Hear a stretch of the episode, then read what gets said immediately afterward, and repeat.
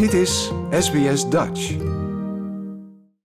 El Niño is een bekend natuurverschijnsel dat het weer in Australië sterk beïnvloedt. Het maakt deel uit van een natuurlijke cyclus die gepaard gaat met een aanhoudende periode van opwarming in de centrale en oostelijke tropische Stille Oceaan.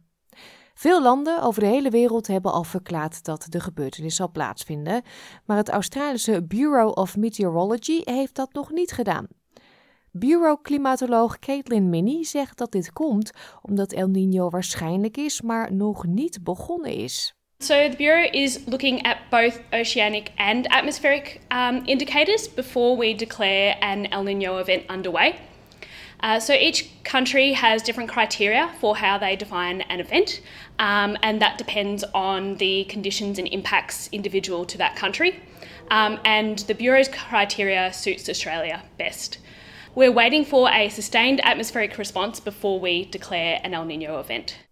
El Niño zorgt doorgaans voor drogere omstandigheden en bovengemiddelde temperaturen in een groot deel van het land, maar dan vooral in het oosten.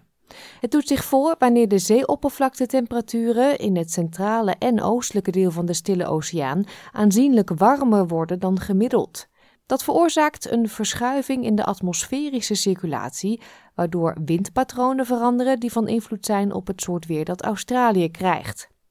Het meest recente advies van het Weersbureau suggereert dat het vooruitzicht van een ander aanjagen van droog weer in Australië, een positieve dipool in de Indische Oceaan, aan het verstevigen is. Jeanette Lindsay is klimatoloog aan de Australian National University. Although the sea surface temperature pattern that we associate with El Nino has developed very well in the eastern Pacific. So we have a big warm pool of water extending from the South American, Central American coast towards Australia. The sea surface temperatures off the Australian northeast coast have not yet fully developed into an El Nino pattern. We expect those temperatures to get cooler uh, than average, and that hasn't really happened yet, although there are some early signs that it might be starting. Dr. Simon Heemstra is directeur Community Risk bij de New South Wales Rural Fire Service.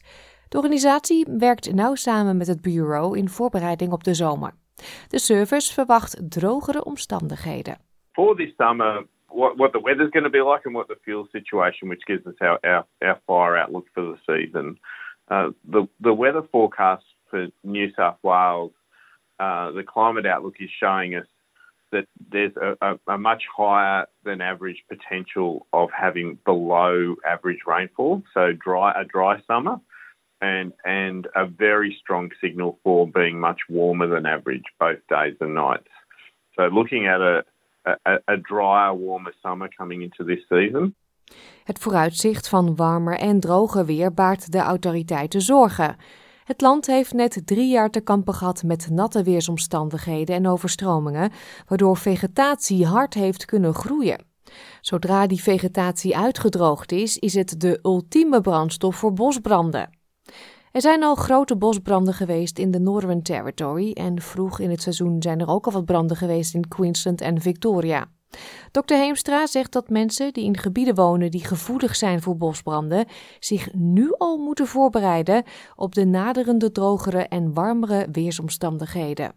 We've had a series of quite wet years and it's important for people to realize that we're, we're now going into a summer where we could be experiencing um, significant fire behaviour. The, the messaging for, for the community that live in those areas is to understand that there is a, a real potential for bushfires this season. It's important that they uh, take steps to prepare for that, and um, particularly looking at what they can do around their property with removing um, flammable materials and cleaning gutters around the yard. Caitlin Minnie zegt dat het bureau de omstandigheden nauwlettend in de gaten houdt. We currently remain at El Nino alert, um, meaning that there is a, about a 70% chance of an El Nino developing um, in the coming months. Um, we're also closely monitoring a positive IOD that we're watching if it's developing in the Indian Ocean. Um, and a positive IOD generally means um, warmer conditions and also drier conditions um, around southern and eastern Australia. So, if we continue to see further positive values, um, we will be looking at um, an event there. Dit was een verhaal van Kira Heen en Naveen Razik voor SBS Nieuws, in het Nederlands vertaald door SBS Dutch. En wil je meer verhalen horen over de klimaatcrisis? Luister dan naar de serie SBS Climate Calling, te beluisteren in je favoriete podcast-app.